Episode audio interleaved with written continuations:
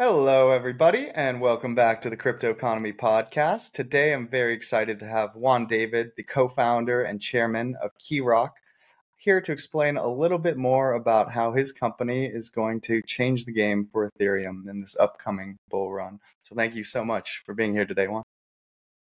Thank you, Mark. Happy to be here. Looking forward to the conversation. Me too. So, to get started, could you maybe just go over your background, how you got interested in crypto, and ultimately how that led you to KeyRock? Yeah, absolutely. Look, I think from my side, I, I was originally born in, in Colombia, and, and, and I think you know when when you're born in, in that kind of country, it's, it's slightly more straightforward to associate the value of digital assets to, to real economy, right? Just slightly, but but it is. So, uh, fortunate uh, for me, uh, my family and, and some of my first professional experience were actually working at the central bank of Colombia. So I was I was engaged in, in you know like the process of making the money, you could say. so so when I stumbled upon upon Bitcoin, it, it, I, I kind of understood what it meant as an economic model very early on. I guess maybe call it luck, but uh, I could, or at least I believe that I could see the value of it pretty early on. So I started to engage into into the digital asset ecosystem, trying to understand where I could add value and uh, that that drove me to to really understanding and, and, trying to analyze the concept of tokenization and, and the concept of, of w- what is behind what is the value proposition that tokenization really brings. Uh, and the conclusion for me was very simple was the idea of, of, liquidity correct? Taking something that, that you can make liquid before uh, an incentive mechanism and, and, and, bring liquidity to it. So I, I, decided to to work on, on that, and that's that's how I, I started and I got engaged into into this ecosystem. I mean, liquidity is huge, and I think a lot of people don't understand liquidity. They don't understand how it impacts crypto and price fluctuations and getting rugged and all these other things. So, could you maybe just do a very simple background, I guess, or breakdown of why liquidity matters um, and how it's different in crypto than maybe other uh, other economies. No, absolutely. I mean, like liquidity, li- liquidity on its own, it's a value proposition of an asset, correct? Like if you take two assets and say two identical assets, but one of the two is liquid, meaning everybody can buy and sell it at any given point in time. Uh, that actually on its own generates an increase of value on that asset. Like t- typically, a more liquid asset would have a premium just because of the fact of how easy it is to dispose of it or to use as collateral for something else. Liquidity is uh, is on its own the capacity for you to count on the value of your asset at any given point in time. That doesn't mean that you're going to sell it, but the fact that you could sell it all of a sudden opens a door of possibilities. It opens the capacity for you, for you to use it as collateral for other actions it use it it, it, it, it allows you to use it in in in a way as a mechanism to manage a treasury. You could look at it that way, correct? So an asset that, that gets unlocked and it unlocks its value into into the ecosystem. Uh, in, in the digital asset space, liquidity at the end of the day is the same as liquidity in any traditional asset.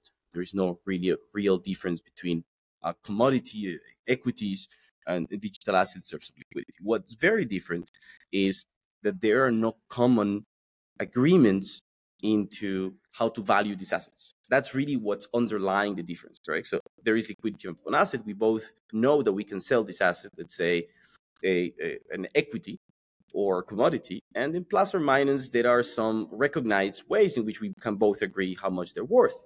And therefore, we can input that into our pricing models of a liquidity engine such that people can buy and sell.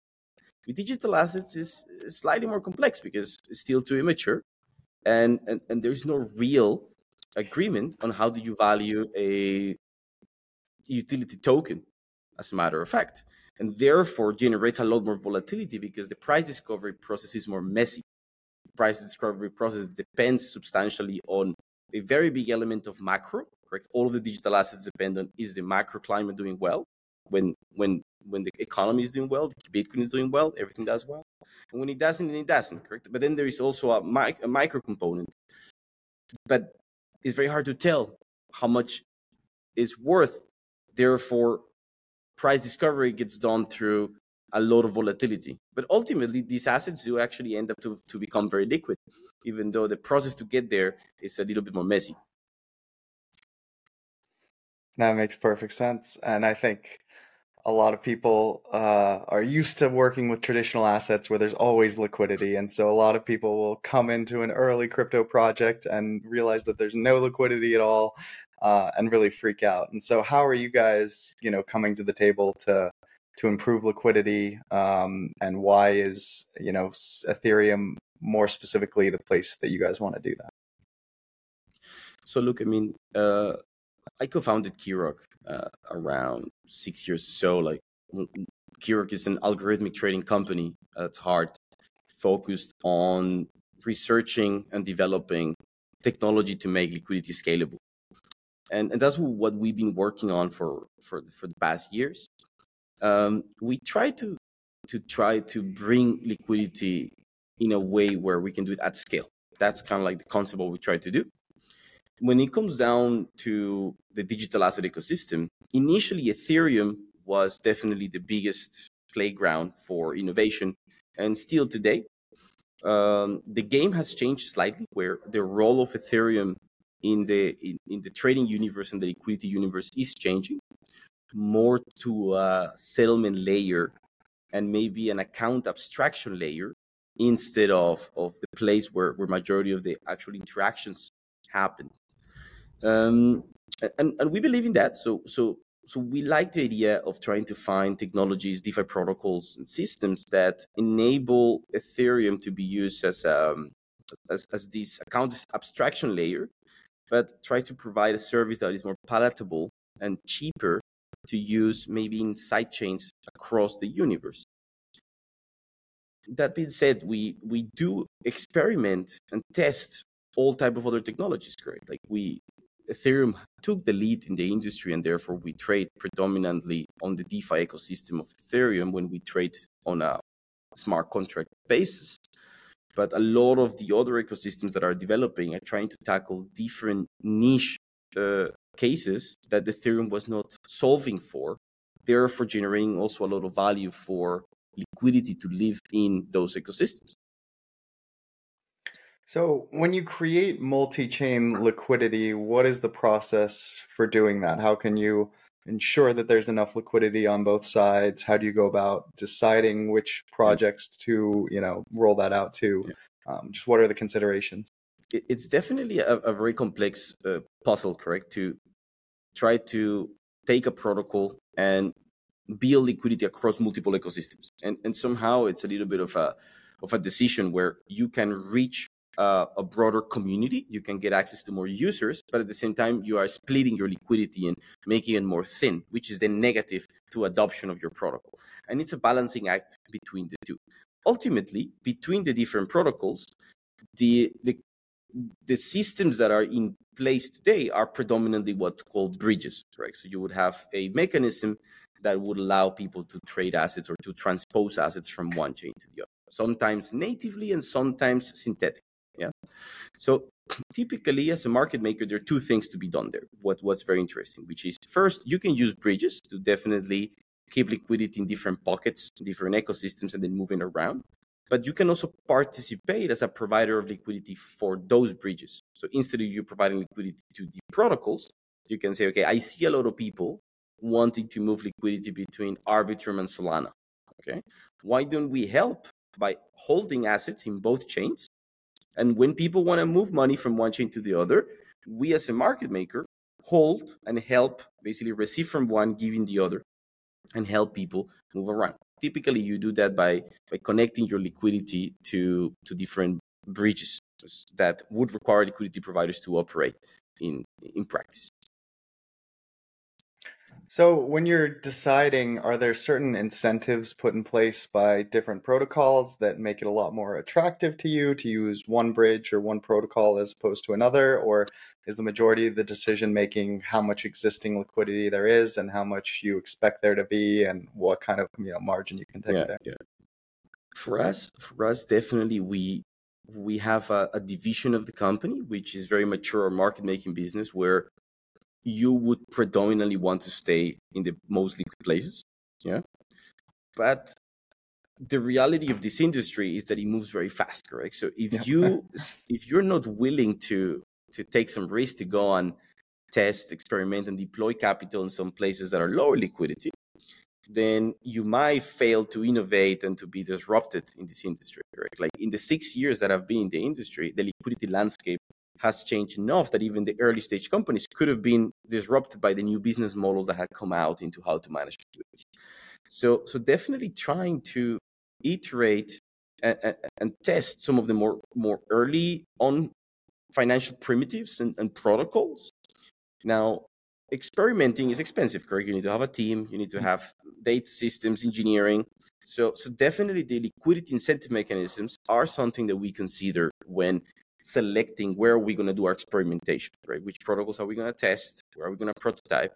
And and that's the only way that you can look at it as a, as a long-term investment, right? a long-term view, which is you invest into building technology to manage liquidity on an ecosystem, and you would hope that uh, you join that success story in the future as you helped that protocol to grow.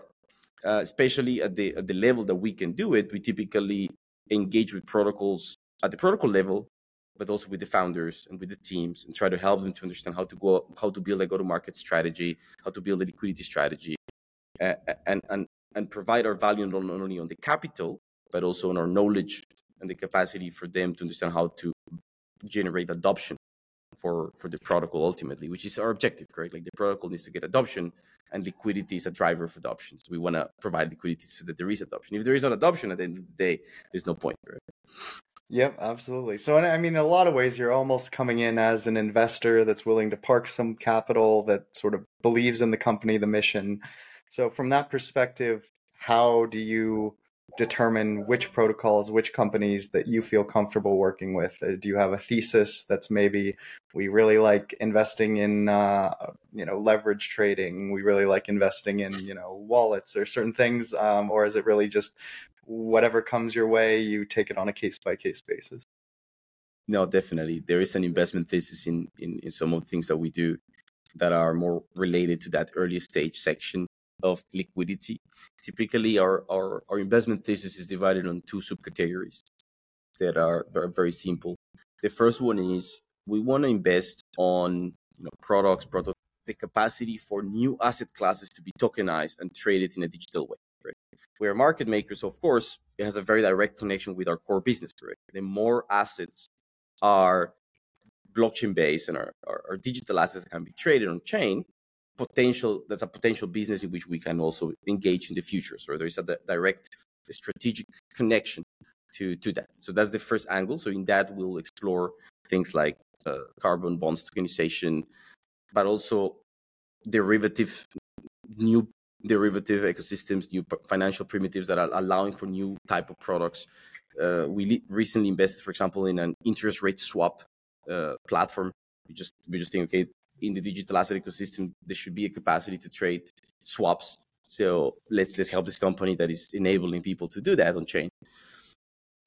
And then the second investment thesis is the idea that we look for protocols, technology, infrastructure that simplifies the value chain of liquidity as a whole. So everything that would make liquidity easier to access, to manage, to build, uh, it's something that is interesting for us. And so if a company fits into one of these two categories, so somebody that is building a new a new system to enable something to be tokenized or a new technology for liquidity, though those would be interesting for us. An example of the second one would be an, an AMM, correct? Or a, like you say, a new way of doing degen leverage, but that actually has some like fi- new financial primitives uh, behind the mechanics of how it works. Yep, that makes perfect sense. So I mean, throughout crypto's history, there have been a lot of liquidity crunches. We've had, you know, companies like Alameda who have, you know, withdrawn massive amounts of liquidity from certain pairs across dexes and things like that. Are there uh, any sort of, uh, I guess, protocols in place from your end where you guys have some protection against that, or things that you're doing to prevent against potentially getting involved in, you know, some pool that gets rugged by another company that that isn't you guys. Yeah, no, definitely. Uh, painfully, we have learned what are the mechanics that you can put in place to try to prevent this from happening? And the reality of it is that we don't know what we don't know, correct? Like there could still be other vulnerabilities that we have not foreseen. But we typically have a pretty good risk schema where we try to look at all of the things that we know that could happen as an outcome of a contract and try to build constant monitoring systems to understand what's happening, correct? So for example, if you have a smart contract that has a dependency on an oracle, you should be monitoring that oracle on a risk engine correct? Because maybe the Oracle fails. And then you need to have a procedure and a plan of what to do when that happens. Something else that we do that it also happens is if if a if a smart contract depends on a margin pool, right? Depends on collateral to fulfill a payment. Yeah. Um, you can actually track the size of that collateral pool. And if you see that it starts to go suspiciously down without any reason, you can sometimes very easily anticipate drainage and withdraw your capital before the actual real event happens. Majority of unforeseen vulnerabilities can be detected at small scale first before they actually happen at big scale. Right? You can start seeing failures because when, when the failures initially happen, people discover them and they they test them in small size, correct? And then and then they, they plan, they go on, they plan a big attack. The the third thing that we also do is not only the monitoring, but also the concept of test every outcome. Right? You have a smart contract, and in the in the, the protocol itself, uh, in the documentation says this is how our protocol works. You know, to give you a stupid example, I have a trading account. If your account is in negative, you shouldn't be able to withdraw your collateral. Total sense, correct? Basic stuff. Well, we actually take the protocol and we test it. We put like a thousand dollars make a, a trade on purpose to lose money, see it go in a negative, and then try to withdraw. And it shouldn't let you withdraw the capital, correct? but we actually go and do it. And you'll be surprised, we actually found once a protocol where we managed to withdraw the capital in something very similar to what I just described. And I was like, oh, geez, let's get out of there. it's amazing how few people actually just try the protocols that either they invest tons of money in or start to work with. Uh, exactly. You know, basic stuff, correct? Like it's like try to withdraw the capital that you shouldn't be able to and see if it works. Yeah. Because if you manage, some of the people are going to manage to do this well, correct? And of course, they they're the making sure there's audited and so on. But on top of the audits, these are some of the techniques that you can implement to to test these protocols, and they're not very complex, to be honest. So where are you guys today? Uh, you mentioned, you know, you you had a partner there. So are you guys live? And if so, um, how have you gone about attracting, you know, some of your initial partners? Were there certain criteria that you wanted them to meet, um, or were they just sort of knocking down your door uh, and you started taking taking the people that came through? So you're talking about Keyrock or about yes, what correct, in particular? Correct. Yeah. So yeah. Keyrock, do you guys have partners in place now? Or Are you guys live in the market? Yeah, definitely. So, uh, so like I said, we've been around for for six years now, correct? Uh, we have 170 employees. Nice. And uh, and and we are one of the largest uh, algorithmic trading firms in, in in the crypto in the crypto world. Uh, and based based in Europe, offices in in uh, Northern Europe, in London, in uh, Singapore, Hong Kong, uh, as well. Uh, at the moment, we uh, have multiple business lines. So we have a we have a business in everything that is market making. We have an OTC desk for institutional liquidity, DeFi innovation lab that trades these early stage strategies and investments that I was describing, and an options market making unit, and uh, and an HFT uh, trading team which specializes in in ultra low uh, frequency trading. Oh, that's cool. Yeah, build out your own Citadel for crypto. We need that. I know Citadel's not doing much. I talked to those guys. They're kind of they're a little behind the ball right now. So you guys got yeah. the edge. I mean, that's, at some that's point, great. point they'll get in. Right? At some point they'll, oh, they'll oh yeah they'll get in, and but we'll be ready. Don't you worry. Exactly, exactly. So do we'll you have? Uh, you know, who is your um, sort of ideal client, I guess, or maybe some clients that you have now? Are we talking larger centralized exchanges? Are we talking more protocol level? Um, you know, could yeah, you give some really, examples really of who you work with? Yeah, absolutely. It really depends on the on the business line. By now, you I would say when it comes down to the OTC institutional business, it will be like foundations, uh, large treasuries, trading firms, correct, hedge funds that are looking to trade against institutional liquidity. Uh, on on our market making business is going to be the there are two divisions. There is market making as a, as a, as a trading strategy, and there's market making as a service. Market making as a trading strategy will be predominantly the exchanges, correct? Like you building good relationship with exchanges to make sure that you have access, you have a good setup.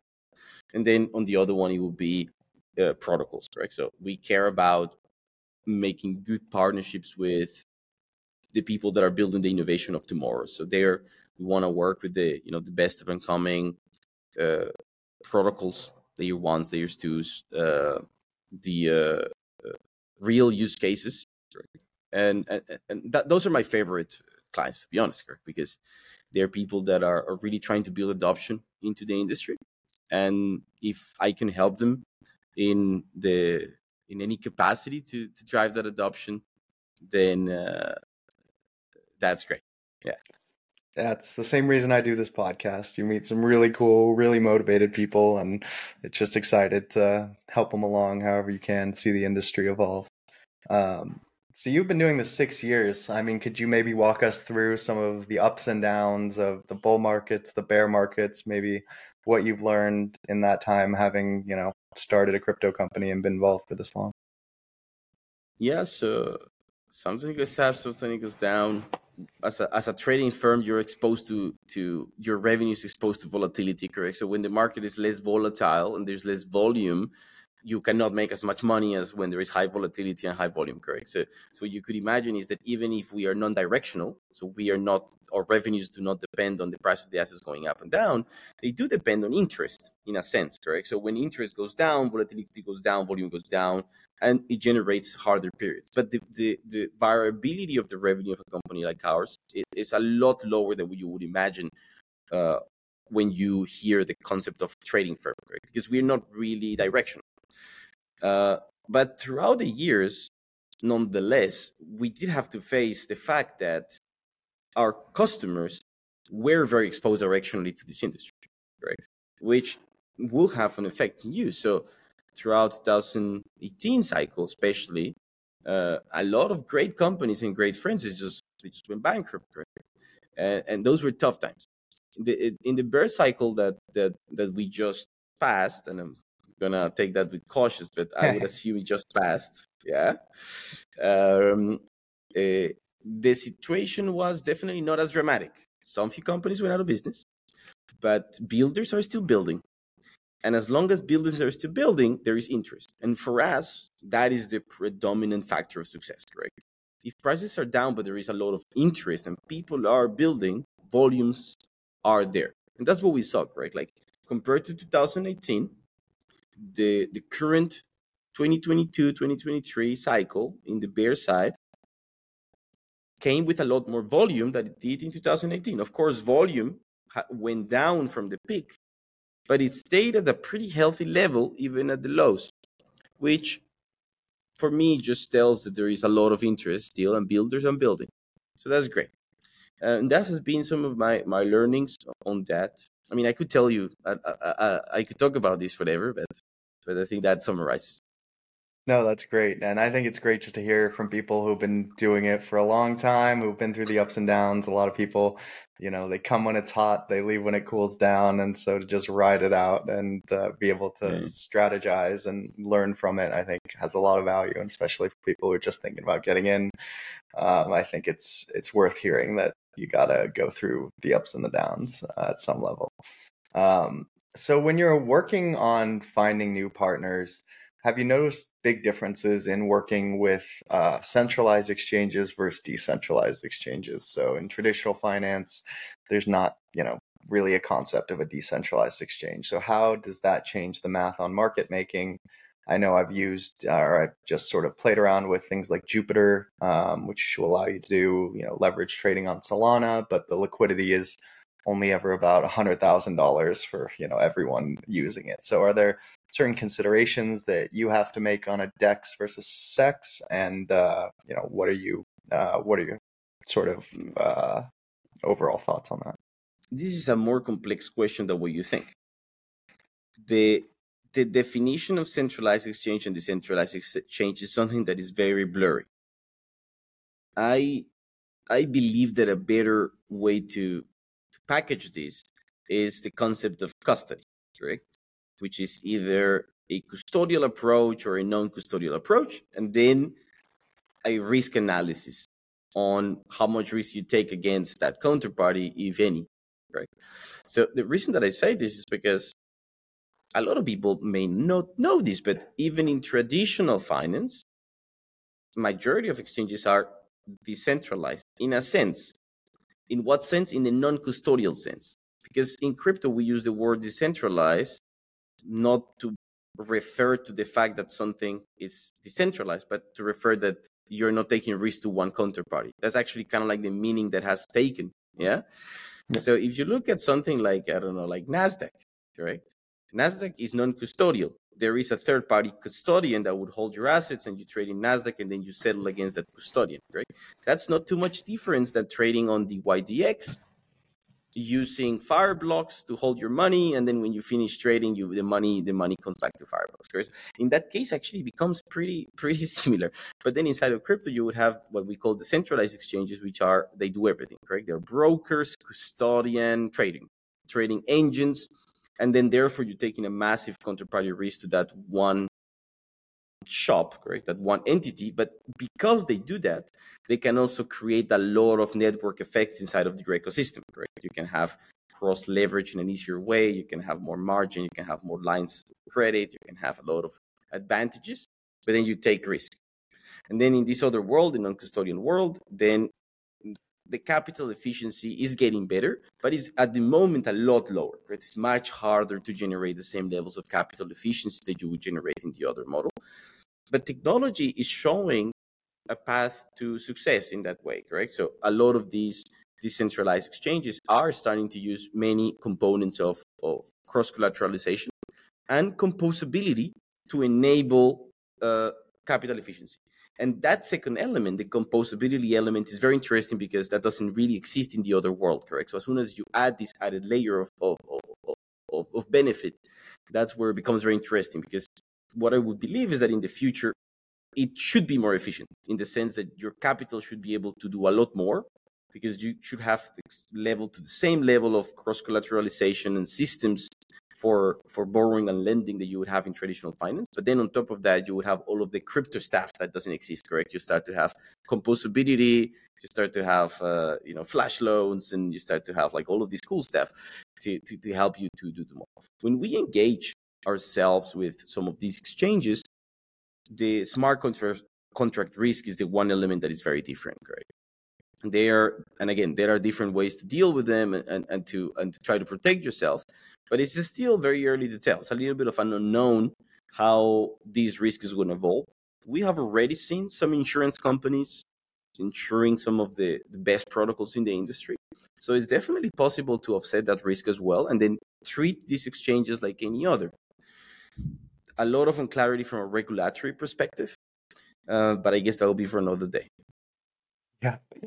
So, how do you go about making the decision of when uh, something is mature enough? So, I know like ordinals, there's a lot of work being done right now to create liquidity pools, create decentralized protocols that allow you to do uh, a lot of this stuff on Bitcoin as opposed to Ethereum. So, at one point, do you start looking at something like that and taking it seriously and deciding to actually uh, contribute? Yeah, I'll give you two answers to that. First thing is there to test and test in small and then increase. Correct. So the way that we do it is, let's say we have a person in the company, we say, hey, go and test this protocol. Put fifty thousand dollars on it. Now, let's say it works, and the person is happy with the fact that it's working. Yeah then that person needs to make an internal case on why we should put money, more money in it by showcasing all of the risks that are associated to it and by showcasing that we have already capital deployed and that is working and then maybe we increase it and then it, it takes step by step right? And the more capital the more robust the risk analysis needs to be done. That's the first thing. The second one unfortunately is just the most basic concept of all correct which is the protocols they need to be lindy. At the end of the day there's nothing we can do about it. Like they just need to survive a couple of a couple of you know terrible events. Give you a basic example but protocols that survive 2022 are definitely better than new protocols. Like I trust more Aave that survive both Luna and FTX with flying colors than a new protocol. And maybe the new protocol is better, but they proved that in the toughest market, the thing didn't break. All right. So time would help us. Absolutely. No, I think that's that's the smartest way to do it and it always takes a while. You never want to buy into the hype of the newest coolest thing because often those are those are the worst products uh, and everyone's you know everyone gets excited and uh, you know we saw that with ftx and friends last cycle so i think it's very wise to sit back see what the team does. I think at the end of the day you learn a lot from how the team handles those situations and that's ultimately what matters. Um, Absolutely. so for this next cycle, um, where do you hope Keyrock ends up by, say, the next uh, the end of the next bull run? Are there certain uh, KPIs that you guys are hoping to hit? Are you just hoping to expand in sort of the same manner you've already been expanding, or are there new products or initiatives that you're excited to launch? I mean, we, we definitely have big dreams, right? Uh, ideally, we want to get to a point in the next couple of years where we are capable to do something that I call the, the capacity to cross flows acro- across all different digital asset classes. The idea here is quite simple, which is you can build liquidity of all shapes or forms and then find a way to take that and build a, central risk engine that is capable to do this at, at, at scale. So this would mean becoming very active on all type of up and coming derivative products, uh, all type of structure OTC environments, all type of decentralized finance pools, financial primitives, new concepts of liquidity, virtual AMMs, AMMs, and, and, and all that, but not by doing it independently, but by understanding how all of the intention of the market, everything that is happening everywhere, it's actually connected. Everything is uh, fluid. And, and uh, we want to be in a position, or that's what we're going. I mean, we've been going that way for a while, but we want to be in a position where we are like that ultimate element of understanding where it's going, if you could see it that way. Yeah, that makes perfect sense. So in respect to seeing where things are going, I'm sure you get a lot of crypto companies coming across your desk. You probably meet a lot of interesting people. Are there any companies or concepts that you've recently been really excited about, um, or technology that you feel is really going to take main stage uh, in the coming months or years? Yeah, no, definitely a lot, a lot, a lot. Uh, fuck. Uh, I guess maybe we can maybe we can split it by by layers, correct? Like st- sure. starting from like like infrastructure and then going up to like the, the user base. I mean, I think on the uh, on the on the first layer, I'm very excited about the idea that certain layer ones and new technology that is coming through the whole ecosystem is capable to create what I would call the Apple Store phenomenon, which is we get to a point where users inherently trust apps, which we are not there today. Correct? Like we're not in any. Every time you start using a new DApp, you think, "Fuck, I'm not gonna lose my money. this is smart contract shit." And it used to be that way with web two apps correct you used to use uh, an android app or something like that and it was clunky and you, you wouldn't trust it you're like and then the apple store created this environment where if you're in the apple store you know everything is kind of like stamp of quality and then boom you can use it and I think basically certain ecosystems in, in, in within DeFi are starting to get to that point by the use of multiple uh, more robust technologies to generate checks and balances in the way that smart contracts are created. You know, I think that the implementation of Rust as a programming language across multiple chains now is a showcase of that, but also the initiative to to really enforce the developers a way of doing things that prevents those vulnerabilities to happen on you know chains like like Radix or systems like Aptos and Aptos and Sui uh, that are very interesting. So that's my take on, on, on that first kind of like layer. Uh, in the in the ETH ecosystem, for example, the the Polygon uh, uh VM, which is kind of like in a similar similar orientation as, as that that I just described.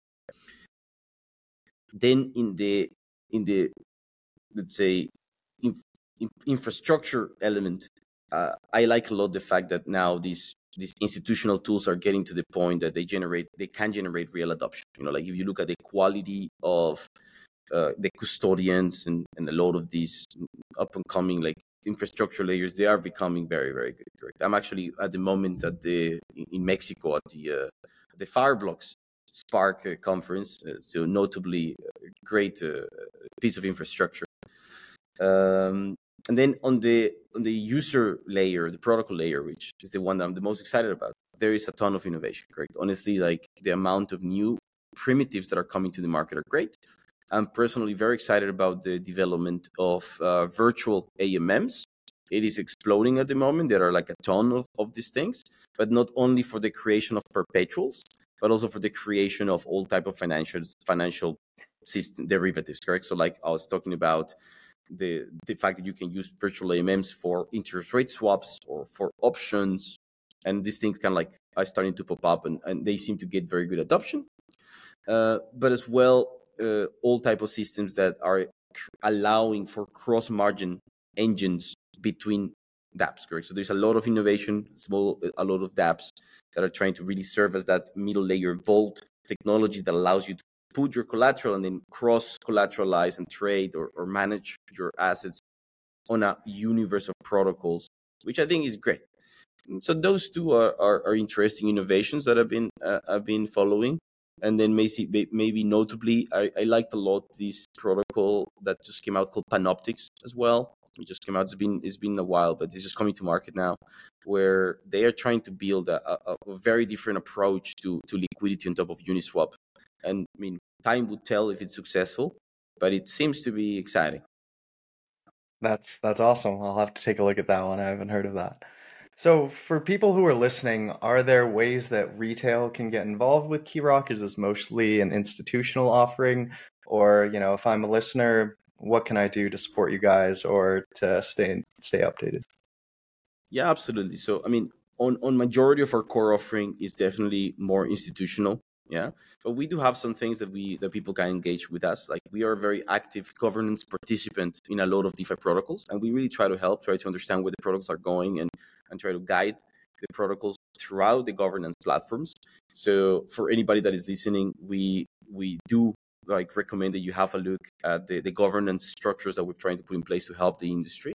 And you can delegate you can delegate to Keyrock so to help us on our on our mission to to push through uh, to governance, you know, on chain on governance in the industry. Uh, outside of that, majority of our trading uh, services are definitely for institutionals only or for high net worth individuals. So if, if you count that as retail, then that's okay. Absolutely. Well, that's great to know. So, if anyone wants to follow you, um, are there some accounts that you might want to recommend, a website, anything uh, you want to plug here at the end? Yeah, definitely. So uh, at Keyrock Trading, you can you can follow at Keyrock Trading uh, or my personal my personal uh, X account would be uh, Juan D Mendieta. Uh, follow. Perfect. I'll put those uh, in the episode description so you guys can follow along. And thank you so much for coming on the show. We'll try to get you on maybe towards the end of the bear market and see how things are going in a couple years. Um, but this has been great, and I encourage you guys all to follow along. Thank you so much for being on the show. Thank you very much, Mark. Have a very good day. Huh? Cheers. Thank you.